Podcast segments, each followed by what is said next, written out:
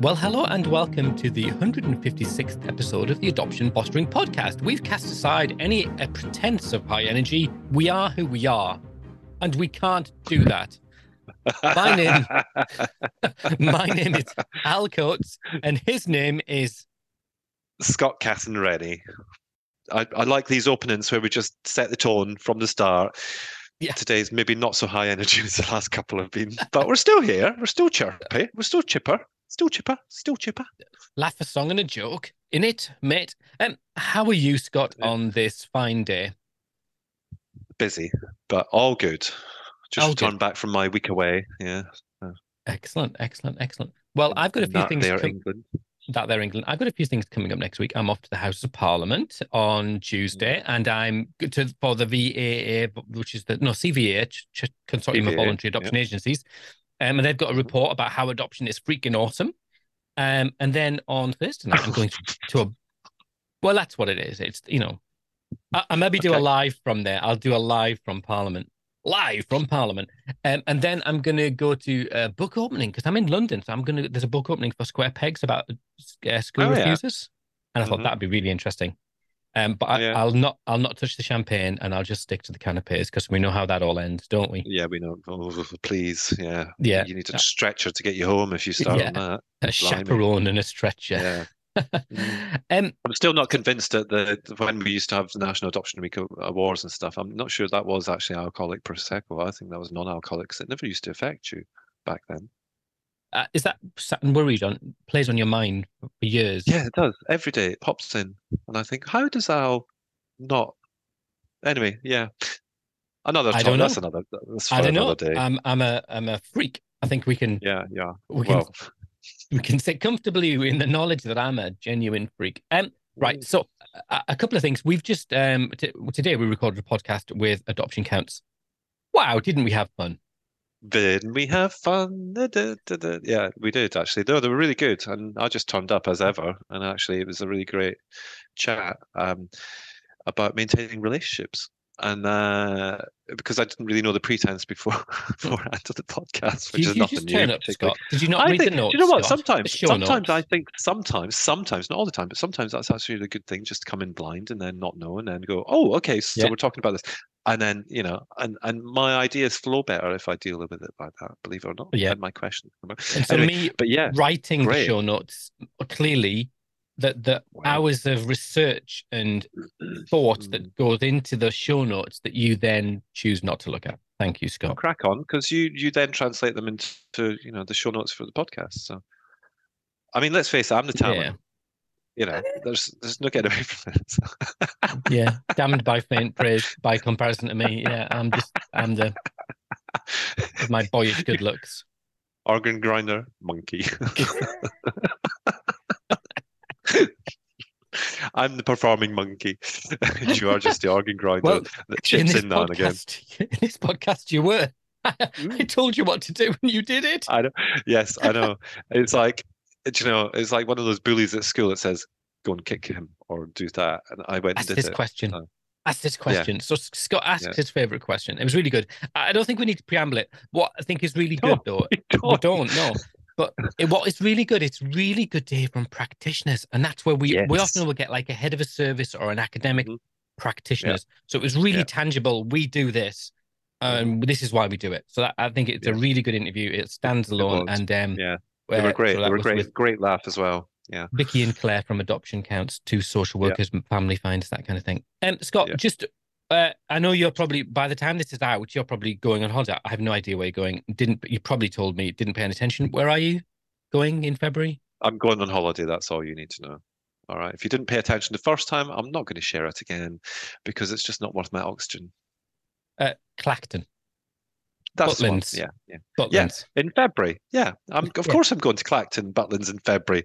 I'm not even sure there is a Butlins in Clacton anymore. To be fair, it's more likely it's to a- be um, up further north. in Pontins. Lincolnshire or something. Anyway, we're, slightly off point. so Anyway, you, yeah. you're away. So we're putting. So we don't. There might be some current news. The thing that I think is interesting, and you you highlighted this to me, and I was a bit like, whoa, what? So Mm, this was- yes, I did, didn't I? Yeah. So this is about the all party parliamentary groups. It's back in the news again. It is. Um, I made it a thing.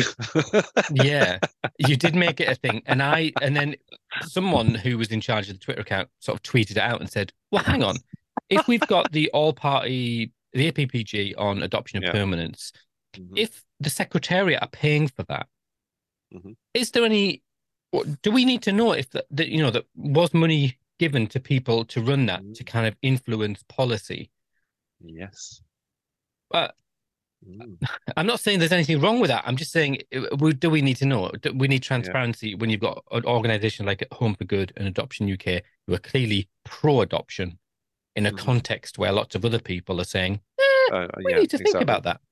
I don't Mm. know. Well, um, I mean, Hmm. I've got to reply to an email, but we've got a p- proposed date for the new CEO of Adoption UK. Maybe that's something that we can ask her. she. Have we got an email? Yeah, we got an email. Yeah, it came in yesterday, but I was traveling, so I couldn't reply to it. Um, and and Oh, what's we'll interesting the she's- APPG thing, yeah, the APPG thing has been brought up by some very notable kind of um, people, hasn't it? One of them's a lord. So you know, Yeah. um, Well, it's a cross-party criticism, so it's the leader of the Mm. House and I think the leader of the Conservative have said, Yeah. "Well, hang on, are we, are we, um, are we degrading the quality of parliamentary time and reports when we're mhm, using these as a tool to get for, for lobbying groups to get what they want Yeah. said?" exactly. So it's interesting, Mm, um, and it but it reflects the position adoption is in, maybe. I mean, general Maybe, politics, yeah. but adoption. But yeah, we'll I mean, find out. bear in mind, it's not the, the APPGs aren't just adoption. There's lots of different topics under there, so it's not just a, you know, it's not just related to adoption. But for Yeah. us, it is obviously because that's what Well- we're we're interested in. Yeah, but this one it means because the secretariat of that APPG on adoption permits were Home for Good and Adoption UK. I'm not. I don't think there's anything particularly nefarious about that. But No. the transparency. Did they pay for that? Did Mm. they pay the salaries, or did they contribute to, or did they just pay the admin? You know, if they just paid the Yeah. admin, then that, in this context, I think. Regardless, that maybe this is the moment where they tell us what they did, so that they can Mm. disassociate themselves from some of Yeah. these more unscrupulous ones, where yeah, you know, it's like unscrupulous ones. Yeah, yeah. And I mean, I worked at Adoption UK when the APPG came in, and uh, you know, I wasn't aware of anything untoward. I would have thought Yeah. untoward anyway, in terms of funding. Because if it was if there's funding issues, then we would have been looking for funding for it. Um, you know, would have been a charity. So yeah, Yeah. be, yeah. Let's ask Emily when she comes on. I'm sure she'll be able Yeah. to. because Yeah. because then it's the opportunity to maybe distinguish yourself away from the corrupt ones that have got like a sniff of corruption. So do it. Yeah. You know, either way, transparency. Did you pay Yeah. for it? And if you know, did you just pay for the pencils? You know, fine. Mhm. Yeah. Yeah. Someone's got to Or pay you for the haven't for time. Yeah, exactly. Or was it, you know, or was it, you know, you know, Fragra and um and Bollinger at half time? You know, I don't know. Oh, you never Don't get mind the invited to those Bollinger. You know, I don't even know what To be is. fair, if I thought that was going on, I would have been sniffing round that straight away. hang on, hang on. if I had a whiff that there was anything like Bolly or Veuve Clicquot or even Moe, I would have my Even more. yeah, I would have I would have been in there like a rat down a drain pipe. To be fair, Even Lambrini, do you remember? Like, yeah, cheap- well, anything, anything with a bit of with a bit of bubble in it. Yeah, I'd been I'd have been there. oh, you're a cheap date. You're a cheap date. Uh, Do you know what? If it comes out that they do have champagne, then I've missed a trick. Missed a trick all that time that I was working there. Well, from by the time this goes out, I'll have been to my events, so I'm going to take a picture of myself next to every champagne glass I can find. hmm Yeah, why not? Yeah, You're assuming said, there's going to be champagne there. It might not be that kind of event. oh, I think the book launch you would expect champagne. Well, I've been to a book launch and it's like no champagne, but um, there's been like wine and you know things, but not champagne. Look, Isn't champagne just fizzy wine? Well, kind of, but it's mm, yeah. Anyway, that's a different. That's That's a different podcast. for a different discussion. Yeah, it's completely Well- podcast. Yeah, Yeah, we'll continue this afterwards, shall we? Yeah. Will you educate maybe. me when you when when we go to Thailand? Because we were still planning to go to Thailand. yes. You can mhm. give me a full day's lecture with PowerPoint slides. we'll record it for. YouTube. Like, Yeah, yeah, uh, these are the things you're allowed to drink.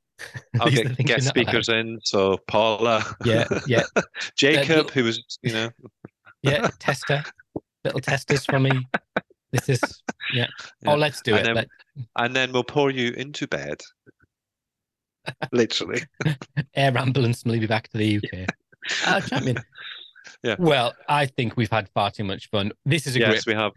Great interview, and we begged them Yeah. to come back on. Though one of them did admittedly run away after we chatted. Yeah. Um, she claimed her internet went down, but I think it was just absolute fear. Yeah, probably. Especially a the registration. question that I asked at the last. oh yeah, that question. Oh well, well look after yourself, Poppet, and, um, And you. have a great holiday wherever you're going. Um, Minehead, Prestatyn. Have you ever been? to Prestatyn's got a Butlins or a Pontins. I've been to Pr- Prestatyn Pontins. Remember it Yeah, being very Skeggy, would be more local in terms of you know family and friends going. So, but I'm not Right. going to Skeggy. I'm not going to Pontins. I'm not going to Butlins. You know, so. But I'm just Oh. not telling you because you you're clearly not interested. I tell you about names of people that I'm staying with and stuff, and you're like, "Who are they?" And I'm like, "I've told you this before. You were at our wedding. They were at our wedding. You had a ro- lo- really lovely chat with them. Um, Yeah. You're friends with them on Facebook. Yeah. There's just no point. Whereas I know, I know you're inside le- leg measurement. Never forget, you know. So there you go. Yeah, What there you go. ifs? Rock and roll. Okay, well, uh, as always, Bon Jovi. Anchovy. Today we're speaking to Vicky Ntizoglou and Claire Hardman uh, from Adoption Counts. Uh, and so, hello.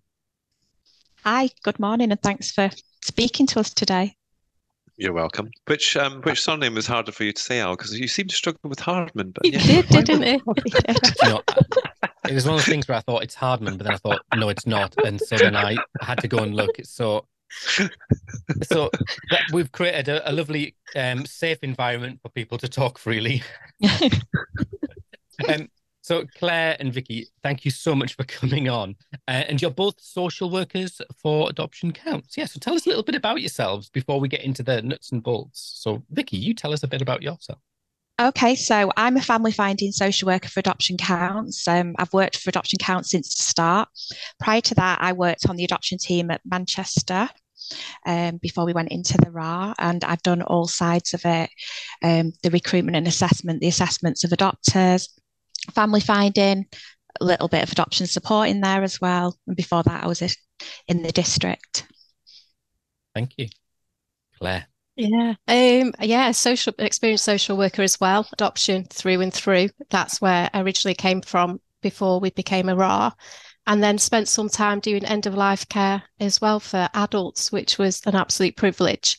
But I really, really missed children and families. So um, had to come back and join Adoption Counts when it had been up and running for a couple of years. And um, things had been smoothed out a little bit. So um, I settled in quite nicely. You waited till it was all there before you came. Yeah, yeah, but I- all good. yeah, I think it's interesting you use the word "ra" because um, Oh, where I live, so in in uh, no no no no where I live in Ireland, that's um quite a, you know uh, uh, something you wouldn't say um it means other other things. Um, is that something that you all call it? Because we Um, always I, I, I myself and I would always say RAA, but yeah, I'm Yeah. just interested to to get if that's something that's um within the organisation. Oh, I don't- I'll have to think now. Yeah, I think it's just something I definitely say. No one's ever Yeah. pointed it out before. No, so- I, I- it's probably just because I live in Ireland and Ra means something else in Ireland. We, don't, want to go there. Not in this podcast, anyway. Leave that to them. Leave that to the political side of uh, Ireland versus the UK to, to work through. well, I've got to say it because we We'll have we do to have we do have Irish listeners. You know, It's true. We'll be more conscious in future about using that word. Yeah. That's it. Wow, this is a hard hitting interview, this, isn't it? We're really we're really digging deep now, aren't we? Yeah. yeah. So yeah, Sorry. we've not even um, right. So I mean, first thing is I, I can't recall how many social workers we get practicing social workers we've had Mm. on the podcast. You're probably our first two. If we've had more than five, uh, social workers are really reluctant to come on. I don't know why. Um, Probably the uh, reputation would be yeah. The normally well, coming on here. Well, yeah, but the, so thank you for coming on. I really appreciate that because I know that you know we we live in a really complicated social media world where you know we can be easily misconstrued. But so we're not going to we're not going to try and misconstrue you. And um, the reason I invited you on was because I was at a meeting about maintaining family links, and you both came on and you did a present presentation in relation to some of the work that Adoption Counts is doing. Um, and I just thought, wow, I know this stuff goes on, but it seemed like you had a really coherent narrative around that work and a real there was a real sense of forwards momentum, a progressive but very but very careful approach. So could you just I don't know eh, either a question to either of you really. What is you know what is the work you're doing? What you know we would maybe call it contact but what are you calling it? What you're doing? What's going on?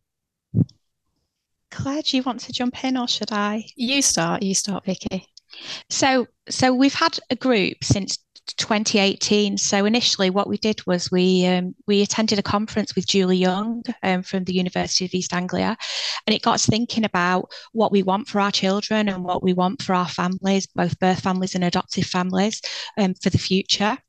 So we started our group and we did make some progress in terms of we've never found the right word for contact or maintaining relationships. But we were our move was to make sure that the families coming through for adoption were prepared for the future and that they were open to the right. idea of maintaining those relationships. Um, and it was like, how do we do that really? And that group looked at how we do that through every part of our process, um, starting at the beginning from the very front door. So, one of the initial things that we did as part of that group was we used to call it a one off meeting with birth parent. Mm-hmm. And what we did was we took that one off away because why should it just be a one off? If that's, you know, if it's one off is what is needed, then that's fine. But it just feel felt so prescriptive in terms of this is what you do and then it's done and then it's forgotten. Um, and also made sure that it was an expectation for all families coming through that they will meet birth parents rather than, right. you know, if it's, you know, depending on who it is.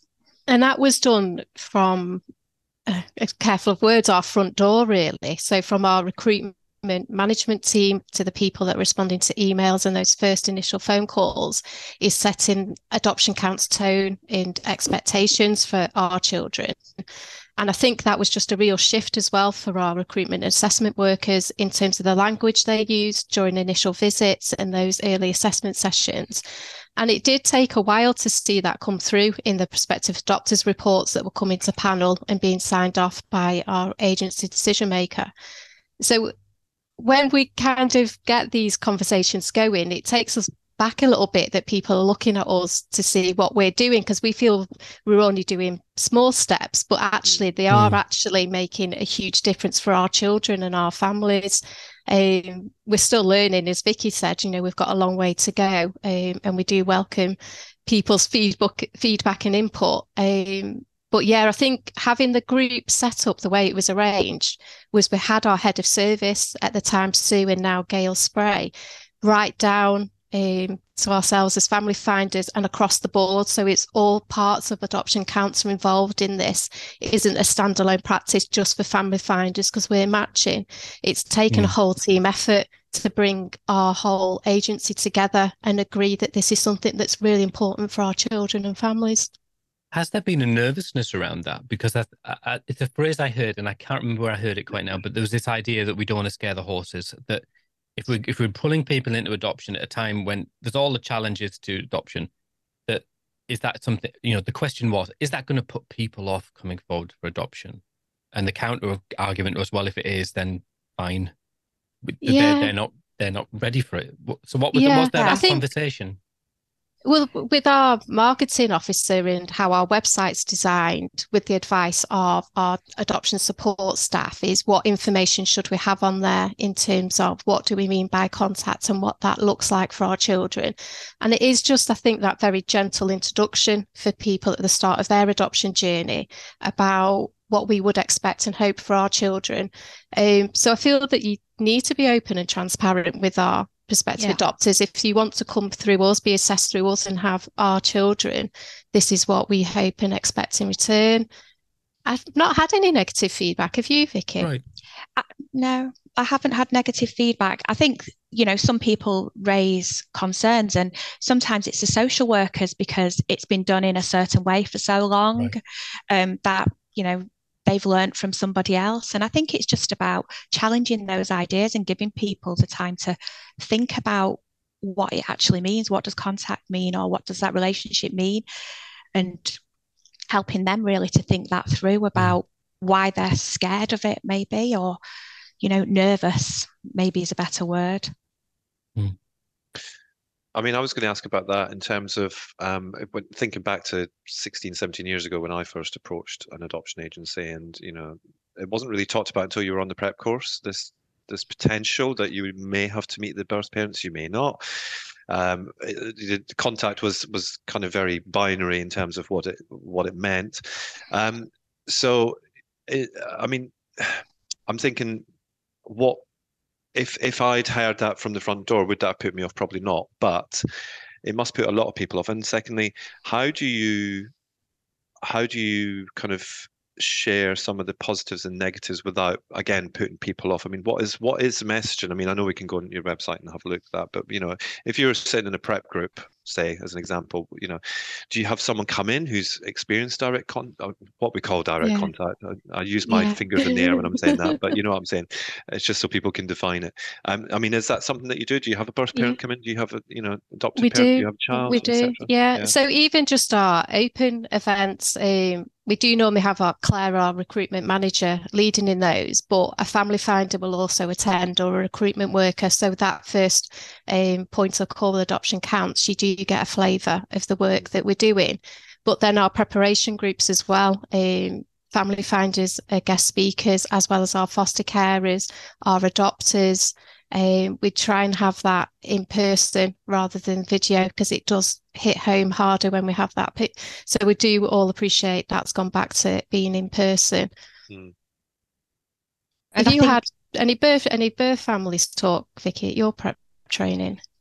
We haven't had any birth families talk. Um, I think no, we ha- no, we haven't.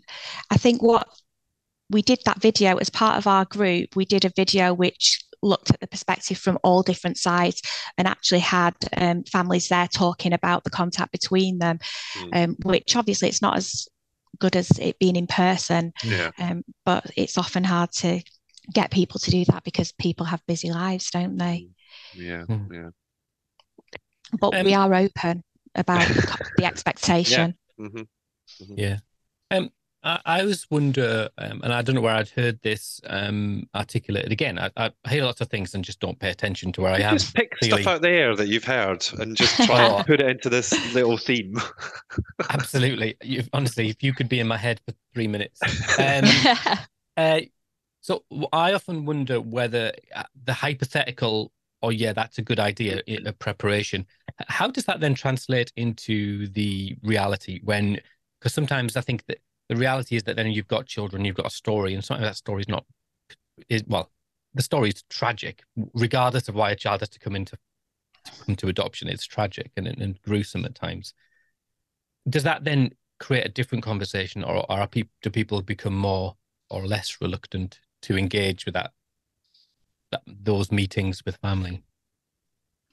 I think each little one needs that time as a family finder, because we get involved so early in our children's journey um, during the court proceedings, we get to know them and the foster family really well, know their needs, know the birth family via the social worker. Um, so we do have a really good insight into their understanding and what we feel they need moving forward for themselves.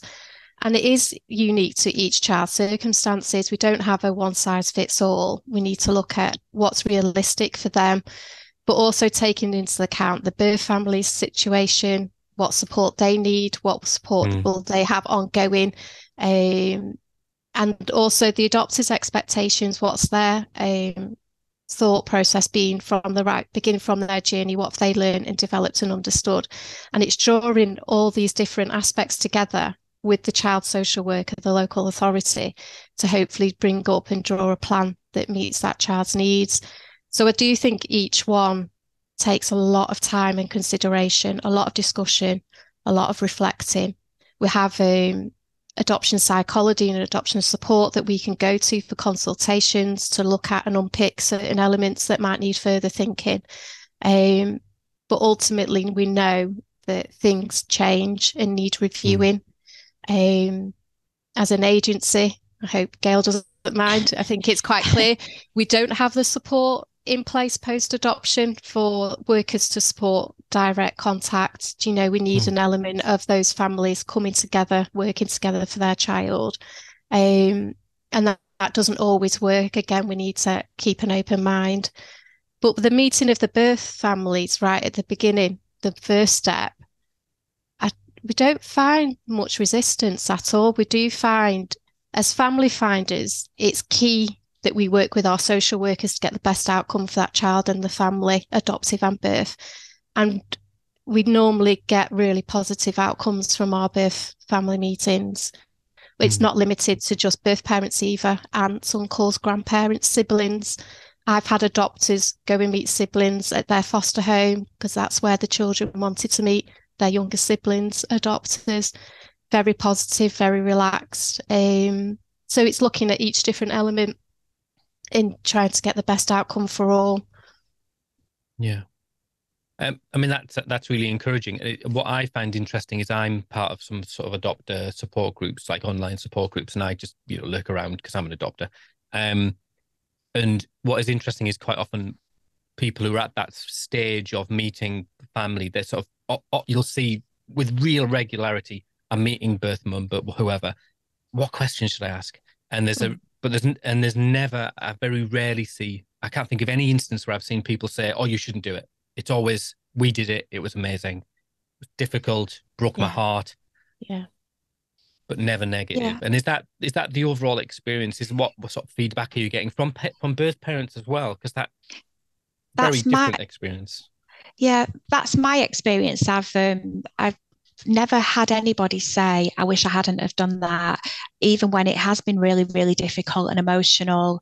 Um, mm. But people really, you know, do benefit from that, both adopters and birth parents as well.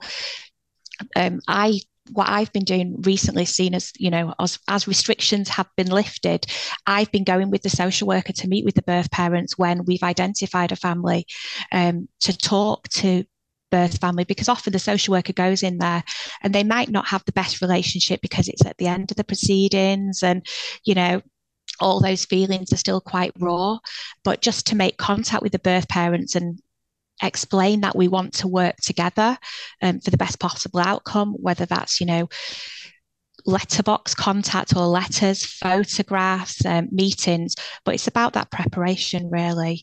And birth parents really do feel the benefit of that. We've had parents who yeah. have maybe disengaged a little bit because they've been really hurt at the end of the proceedings. Uh, yeah. And and that's been a way of, you know, coming forward and saying, but you know, they would like to meet you. If it's not the right time now, we can revisit that. And that's been something that the birth parent has said, no, I really want to do that now. Um, and been really positive about that, even amongst, you know, all that feeling that they've got about the situation.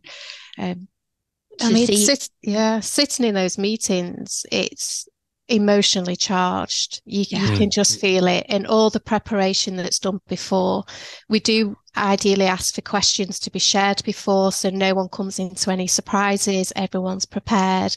We think about the venue, the the care needed before and after for both parties, and to make sure that no one's just left holding any thoughts and feelings.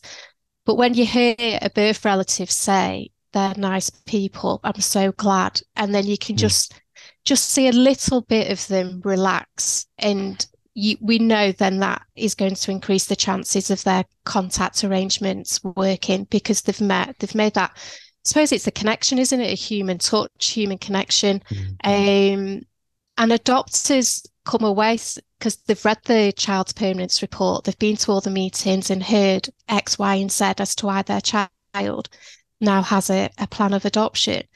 And yet they meet the other half, the birth relatives, and they all say, Oh, wow, they're so vulnerable. I just didn't sense that, yeah. you know, from a written report to see the human in that. And it is as a family finder knowing that those feelings will never go away for those adopters when they're sharing their life story in the letters. There's always that. They will always remember that meeting, whether it's 15 minutes or some of yeah. them are much longer because everyone does get on. Um, yeah. But as family founders, again, we ask where possible photographs are taken for the child's life story book so that they can see that um, that the, the questions are written up and recorded so the child and the adopters have those copies Um, but we also try and make sure that that aftercare is there for that birth relative, that then they're not just left with those feelings, um, whether that's through the social worker or their network. We work closely with PAC UK as well in terms of them, their team supporting birth parents. Um, but I always say to my adopters when I'm family finding, if it isn't now, as Vicky said, at any point in the future, and it isn't a one-off meeting. It may be that your child's placed and we have this initial flurry of let's meet the, the birth relatives. But actually, as you get to know your children, you want to go back and just check in with mm. the birth family.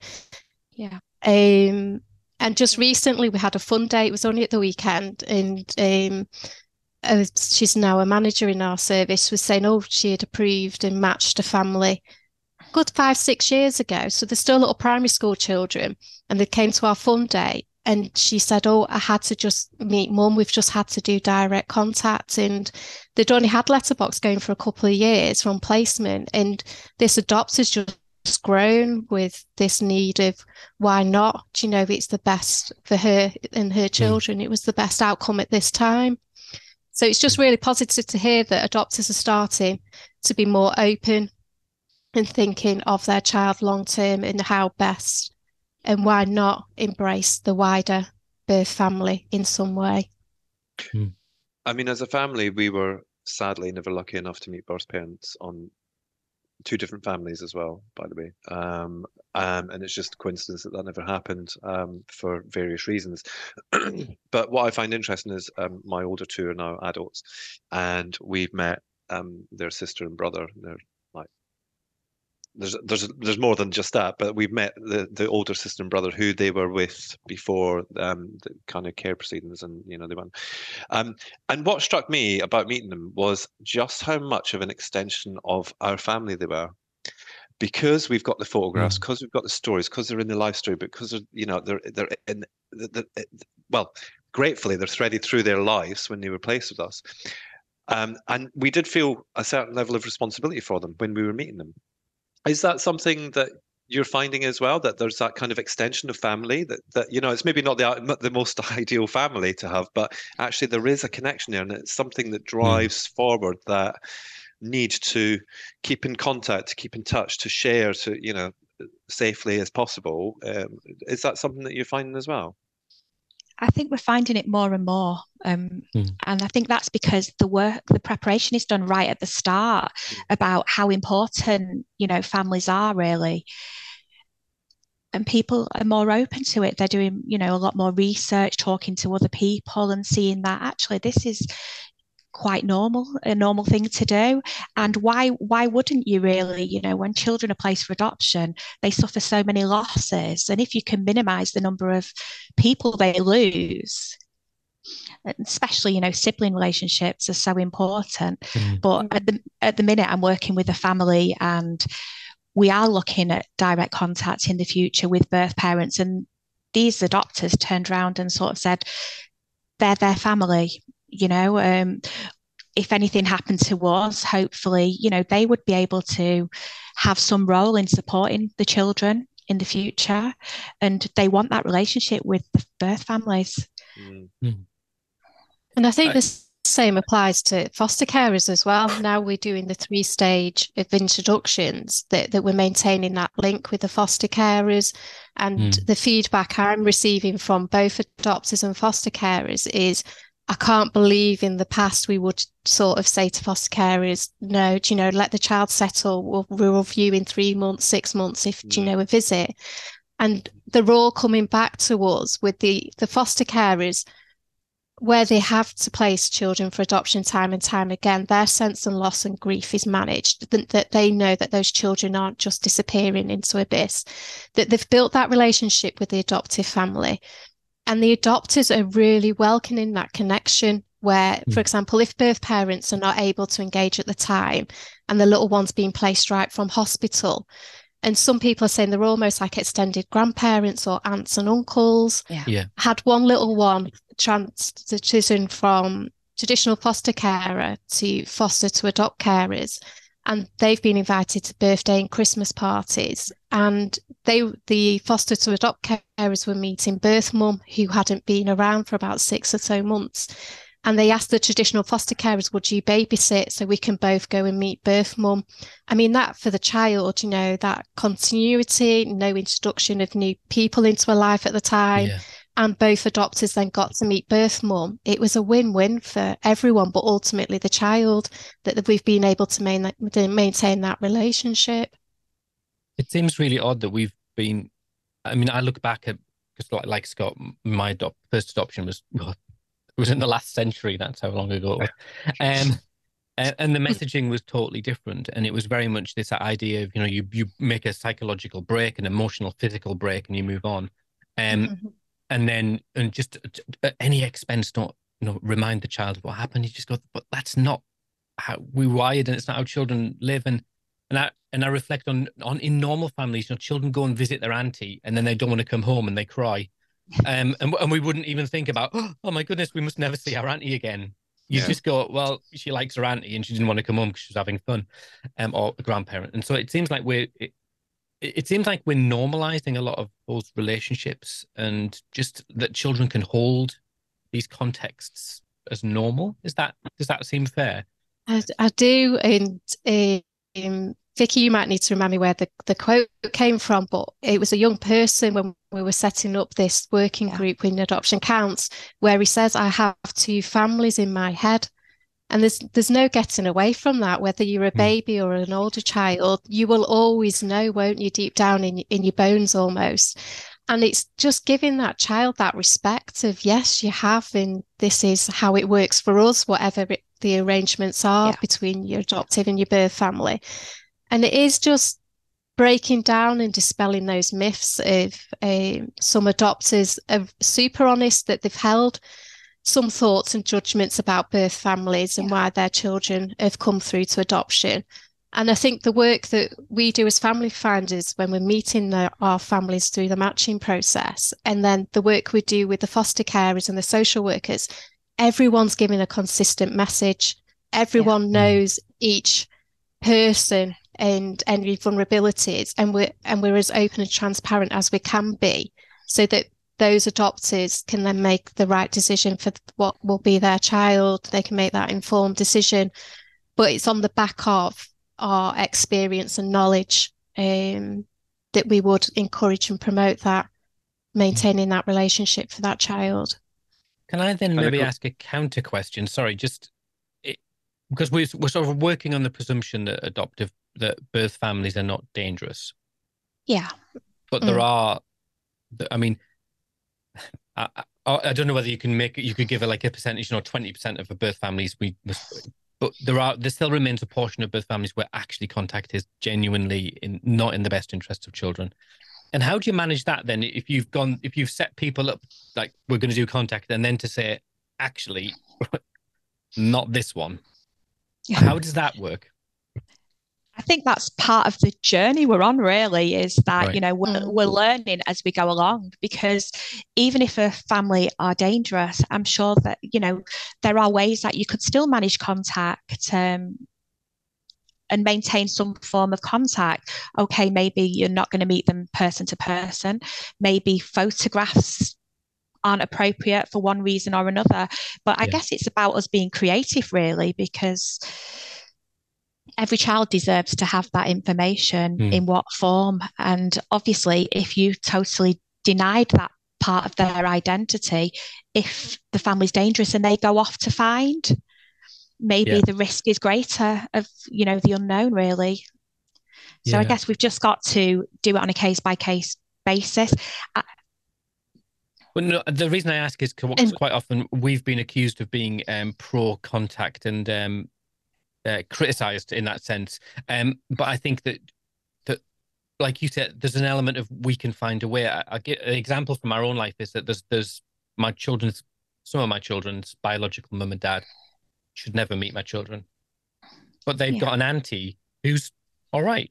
And she was able to hold the, she was yeah. able to safeguard, and she was a window into the the community. Yeah. And she could say, she could tell, she could fill in the gaps, and and you know, and it became an open door relationship. You know, she would come around for tea on a on a Monday afternoon, and yeah.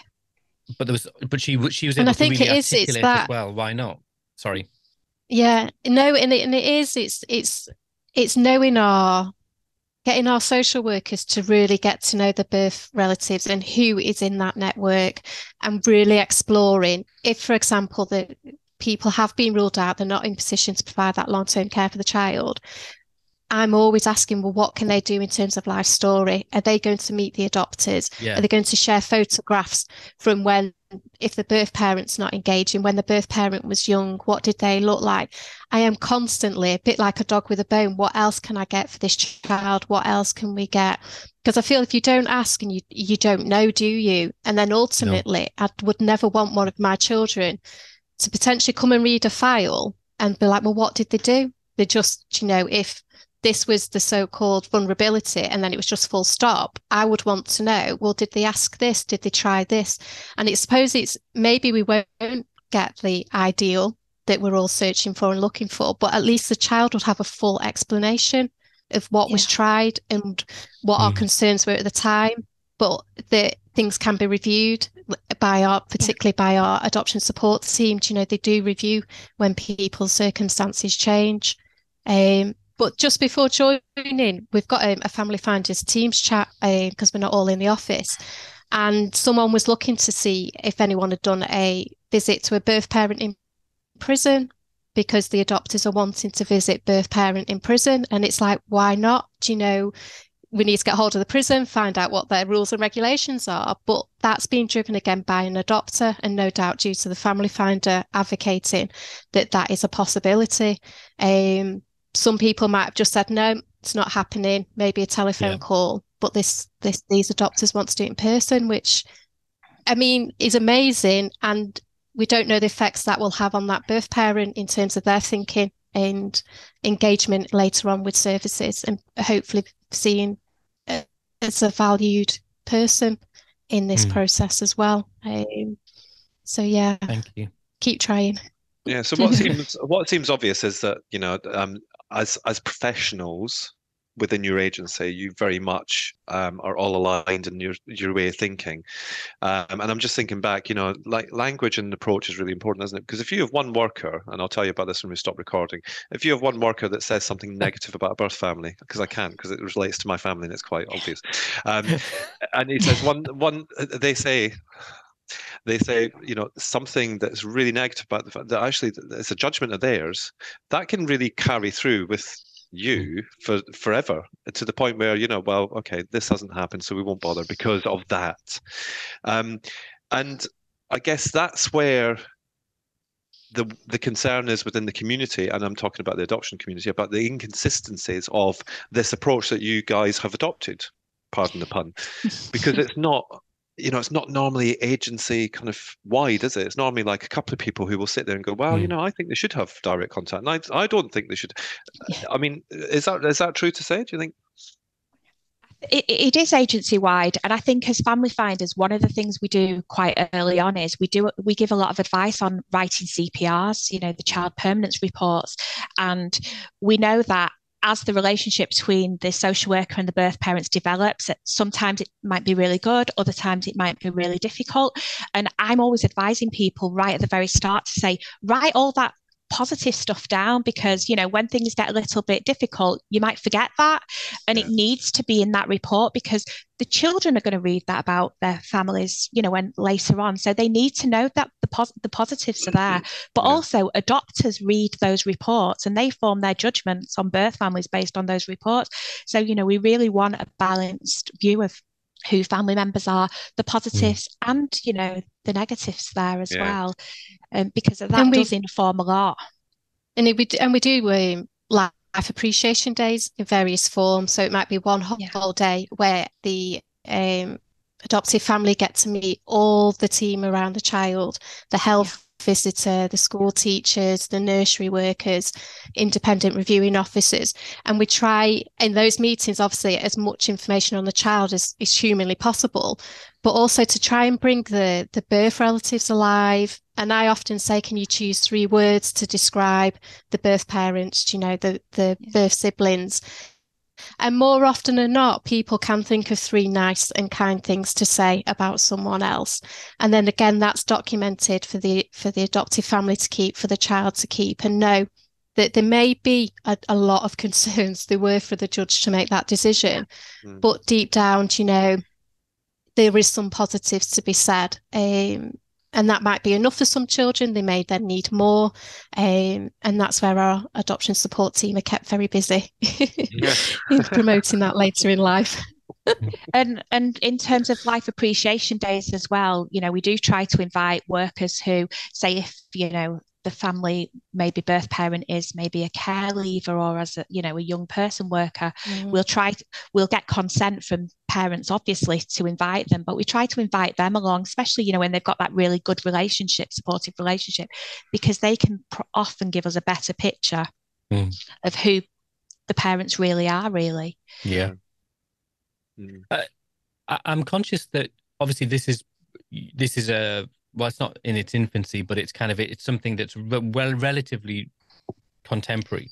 Um, you but we you will have families who adopted, you know, five, six, seven, ten plus years ago, who were thinking, oh, we want to reignite some sort of contact, or we come out of a different a different sort of paradigm of way of thinking, and we're trying to. We've been stuck in letterbox hell, which, uh, we, you know, will not draw you onto the rocks of letterbox because I think you know that's a whole thing. But are you in a position to sort of reignite the flames or find the embers of something that maybe died six years ago?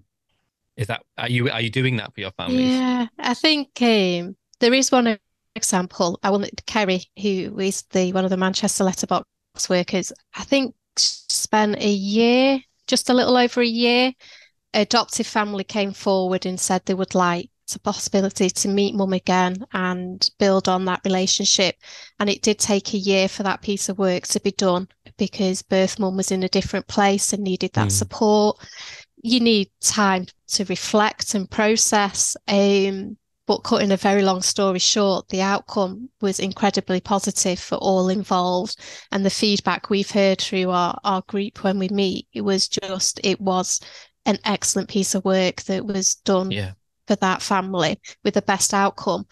But we don't have a lot of Kerrys. It's a very small team. Um, yeah. So that is something that our agency is very aware of. Is that, and as our adopters that are coming through more recently, since maybe adoption counts has really honed in on this, is that the demand for letterbox is almost tripled in that respect because adopters are engaging and birth parents mm. are expecting it as well.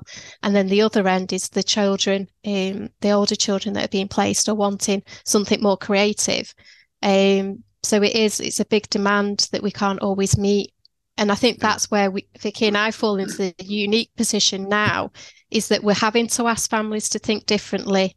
Could they manage sending direct emails to the birth relatives? Can they send pre-recorded videos to ease ease the bird on the service? But mm. for hmm. them as adults, of the parents of the children to manage them themselves, that they don't always need the hand holding. Not every family does need that support, but we are there if things need to be reflected on and changed and we're having examples of that come through that are working really really well. And i think that for the child to have one less professional in the life one less service and for the wider family is the best outcome. So we are as vicky said at the beginning we're, we're trying. It's not always working in some circumstances no, I mean, but uh, I think to... the effort there and the intentions there. Yeah, if you want to start a fight on internet, you just start to talk about letterbox because people. And I was just are... going to say, yeah, because I was just going to say it's best to be clearing this up now that it's not every family that would go off and do their own thing with contact, is it? Yeah. You know, I mean that because otherwise there'll be letters coming in, uh, and you know, Ofsted will probably be contacted and all that sort of stuff. So just, just, be very clear on that that you don't just let everybody go off and do their own thing. No, no, no, no, no. no. But I think we do with the way the way I'm doing is it at the beginning when at the matching stage? So that that creativity is very thought out. It's obviously got the local mm. authority involved. Our adoption team know panel know what they would be recommending and then the agency decision maker knows yeah. what they are they're signing off to. So i think that creativity is done in a very safe environment and then anything later does come through um, yeah the adoption yeah. support service. Yeah. And I was, I was We've just got so many ask, questions. Yeah, no. Well, I was just going to ask you because obviously we've had um, Kerry and Charlotte, who um, are a birth parent and an adoptive mum, who co-parent. Well, I think they called it co-parent a child. Um, uh, responsibly. They they you know they established their own contact, they did their own thing, etc., and that's working reasonably well for them. They've got their you know their ups and downs, but I also know of other families where it's you know um, children return to birth family as a result of direct contact. Um, so I mean, I, mm. I assume that you've got you know you're you're keeping an eye on this as as the years go on you know it's not yes it's great for here and now but you know in five years time are you you know the, the families that were potentially off doing their own thing as an example. You know, I'm I'm, I'm being a little bit thingy about this, um, but you know, will you be checking in on them every every now and again to make sure that everything's all right? You know that, that you know people are where they should be yeah. and they're not off doing irresponsible, you know, cocaine snorting yeah. in the park. So, yeah, you know. so yeah, my family, my, my... I didn't take it. I didn't take kids. It's okay the the family I'm referring to, with the ones that um and well they're not going rogue, they, they are being creative. Um, the the adoption support team's very much aware of them. We still yeah. make that letterbox referral so all the information yeah. all the details are on the system mm. the work is allocated and both parties adoptive dad in this instance and the birth parents have their named worker to come to but it's that element of for me with this adopter in that with the birth parents, it was an element of trust because mm. the, obviously the judge made the decision, but in terms of vulnerabilities and so-called risk, they felt they were they were manageable based on the evidence of how birth family had respected everybody involved and adhered to agreements and everything. And when the adoptive dad met the birth parents, he got a lot of reassurance that that this could be managed and be done he has traditional letterbox for his older children, so he does a very different setting for yeah. them. So with this one, it's got him thinking out of his box. So that support is there. Our our team's aware of the um, the families that are going creative. Um, so we do make sure there's some oversight in that mm. respect. Yeah. Hmm. Uh, I mean, it is. Uh, it's such a essential component of contemporary adoption. Now, I'm not going to get you to dob in adoption counts, um, but do you think it's do you think that enough attention is is being paid to this across the sector? You know, obviously, you know, adoption counts is maybe a. Would you would you say you're ahead of the game in this, or are you? What is happening across the you're all you're all you're looking nervous. very hot in here. They're going to say they're going to say, "Oh, our Wi-Fi is playing up." Oh, oh, oh yeah, the screen's gone. Oh, that. disappeared. Yeah. I don't think we're really far ahead. We may be ahead of some agencies and behind others. That is a great uh, answer. I, Love it. Uh, Boom. I'm going to disagree, Vicky, because remember when we when we went to the conference in London in Manchester, it did feel that people were looking towards us. You know that we were um, maybe a little ahead of the game. So I, I, am going to give us a pat on the back. I do think we're ahead, but that not that we have all the answers. You know, we yeah. we still are learning every day. Every yeah. child, we're still learning. Um, so yeah, I do think we're a little bit ahead of the game. Of but some. internally, yeah, internally, like for example, the independent reviewing officers, the social workers, there's still internally a lot of work to be done there mm. because the turnover of staff, you know, mm. children changing social workers, yeah. people leave it. It's it is, you know, it's a continuous effort just to get home what we feel are very simple key messages for our children. Um, yeah. So and yeah, one step forward, maybe two step back.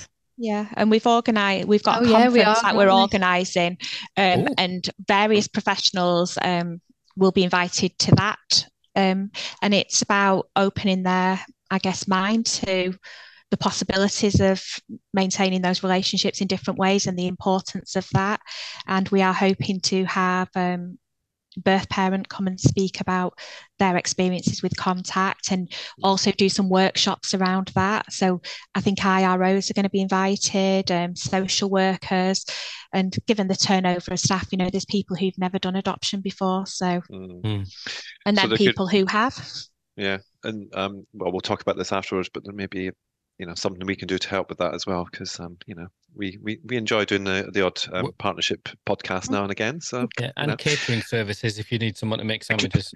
Scott, geez, Scott can butter bread like no one I've seen. thanks for that. Yes, thanks for that, Um, Al. And and I was just going to say as well. So um, obviously we're um, Al and I um attend the Adopt a Reference Group, and as part of that, um, over the last maybe year, eighteen months, Sarah Johal has been involved in that as well, and obviously Mm. Sarah is um the RA. Can't remember her official title, but anyway, Lead.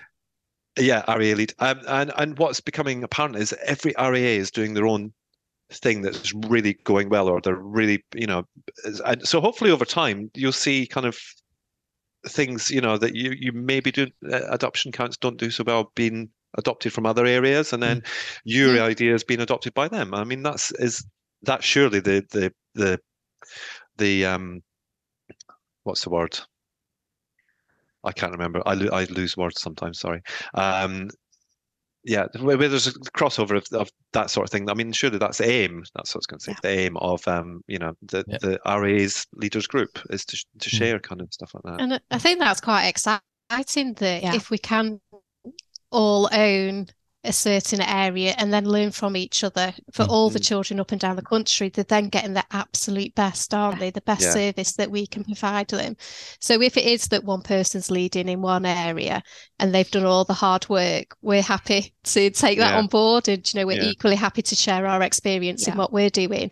Because Yeah. ultimately we're all here for the children, aren't we? To Yeah. to get them the best outcome. And it's easier to do it Mm. with 33 RAs than it is to do it with 152 local authorities. Let's be honest. You know, where there's Exactly, you yeah. know the, Yeah. the kind of clubbing together of stuff. Yeah.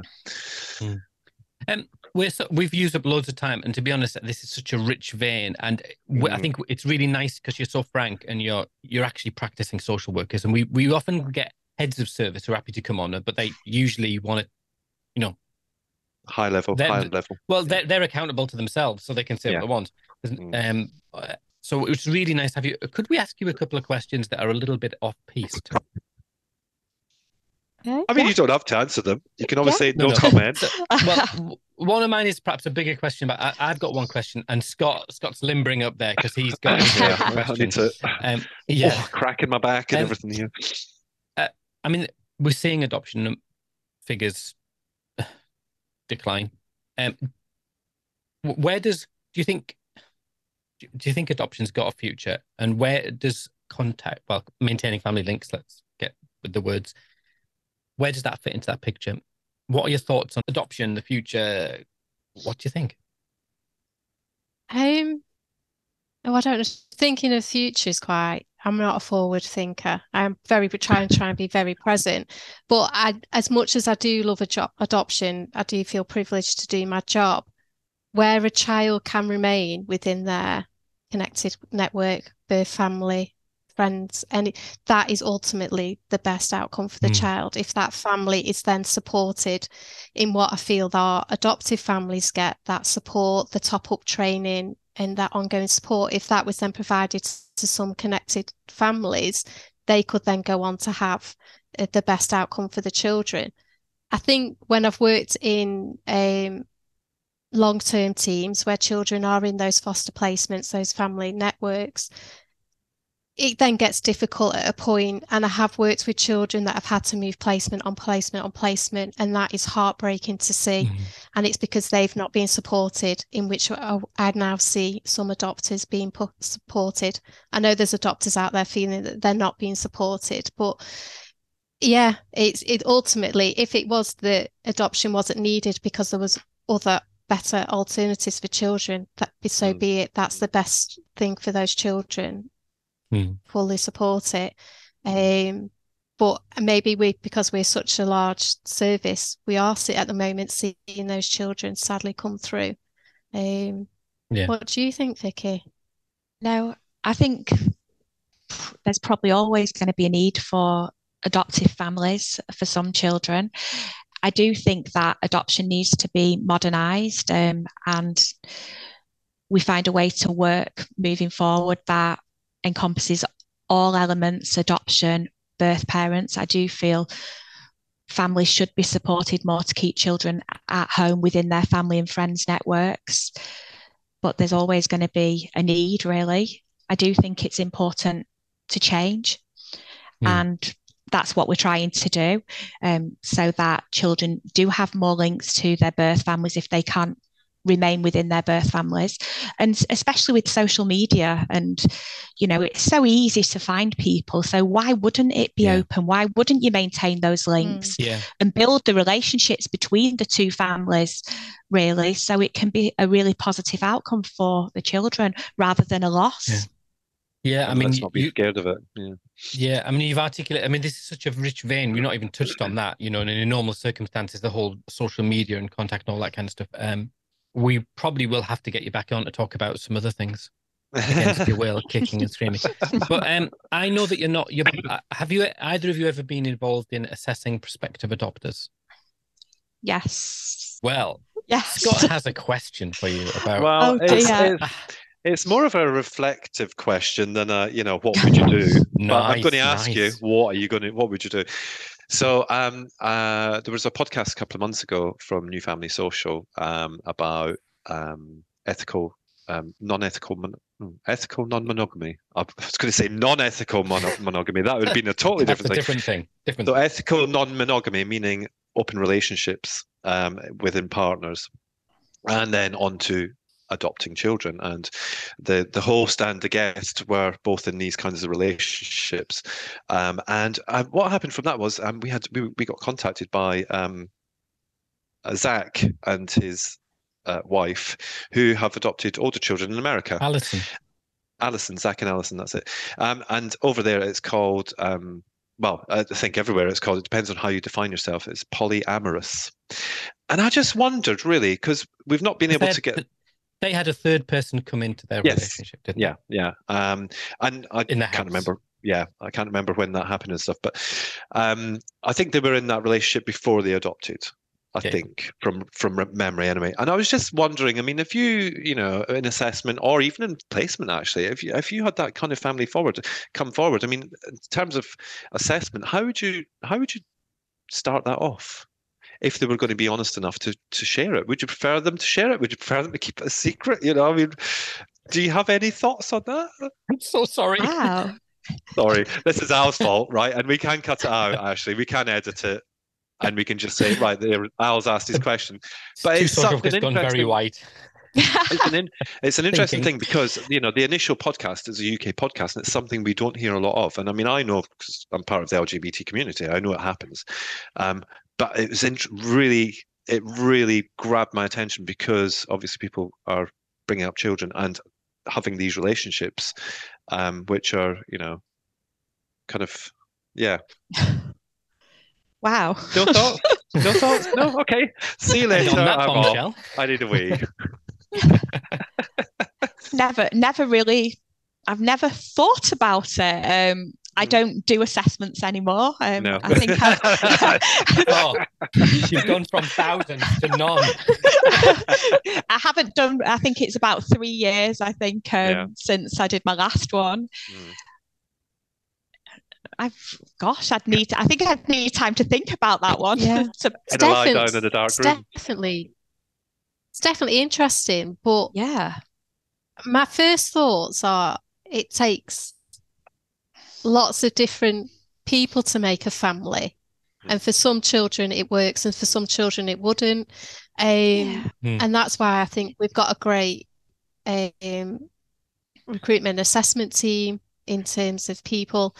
I've worked with people that have transgendered, uh, transitioned, and you know where that sits for those children, um, yeah. and new partners coming in, and in terms of partner adoptions and things. Yeah. And you're constantly learning, learning, mm. and I don't like the idea of a one set mold for for children because that doesn't yeah. fit, yeah. does it? Um, So I'd love to know more, and it's something I'm going to go off and research. I'll take away from today and ask our head of service. And every, actually, I'll take it back to the team and ask people their Well, thoughts. Because I mean, it is an Yeah. interesting thing, isn't it? Because It you know what was what was clear from the original pa- podcast was that these these relationships were kept secret. So, in Yeah. terms of honesty, there was no honesty with the social worker. And also Uh, sorry. risk. That's that's a lie. There was honesty with the social worker, Oh. just not about their you know relationship status and, and stuff like that. Um, and I think a lot of that was fear. Um, from what I gathered, but then if we think on to you know what would be the chances of um, a polyamorous couple um, having a child placed with them, even if they did get through the approval process. Uh, Do you know what I mean? Like there's because there's different stages, isn't there? So it's all very well, you know, in 2006 when I was um, assessed as a same-sex couple, it's all very well being assessed by your agency who commits to taking you on, and then you go to panel and you're approved and everything's lovely. But actually, you've then got to go to that next stage of family finding Hmm. where it might not for us it definitely wasn't because you know it was a very small um, agency so you're going outside where people don't know you they may not have done same-sex adoptions you know so i guess that, yeah i mean you know i think it's a really like you say it's a really interesting topic and i think that it needs it does need a little bit of kind of research and thought I think guess. honesty, because obviously, if it's Mm. not assessed, there's an unassessed, there's a risk there. Mm. Um, so I would prefer someone to be open, and I think we have done assessments where there's been other people living in the house, maybe Mhm. not Yeah. in a relationship, and I don't know whether you would go along that line, but then Mm. have to look at the dynamics of the relationship. yeah yeah Mm. no i it's think that's better that's better to know than yeah you know people not say anything and i think that's a great Yeah. reflection actually vicky I, I, i'll be honest Oh, I mean, Al, as a fostering, uh, as a, actually as a fostering social worker, Al, me. let's let's do this, right? As we've talked about it, yeah. So, what what would your thoughts be on it? I mean, I know your personal thoughts on it because you're Well, such a homophobe. when this came no, up, I'm joking. He's the- not. He's not. He's not. He's not. He's not. No, when when when we this came up, we lock. I locked the doors in my office and I said, "Let's talk about this." Um, everyone, everyone, turn their phones off. Um, and I just think it raises the question in my head: is what does it take? What do children need? What do children and what do specific children need? So I never really came to a conclusion. And, and- but again, that's true of any. You know, if a heterosexual couple came to you and said, "Can we adopt?" You go, "Well, maybe."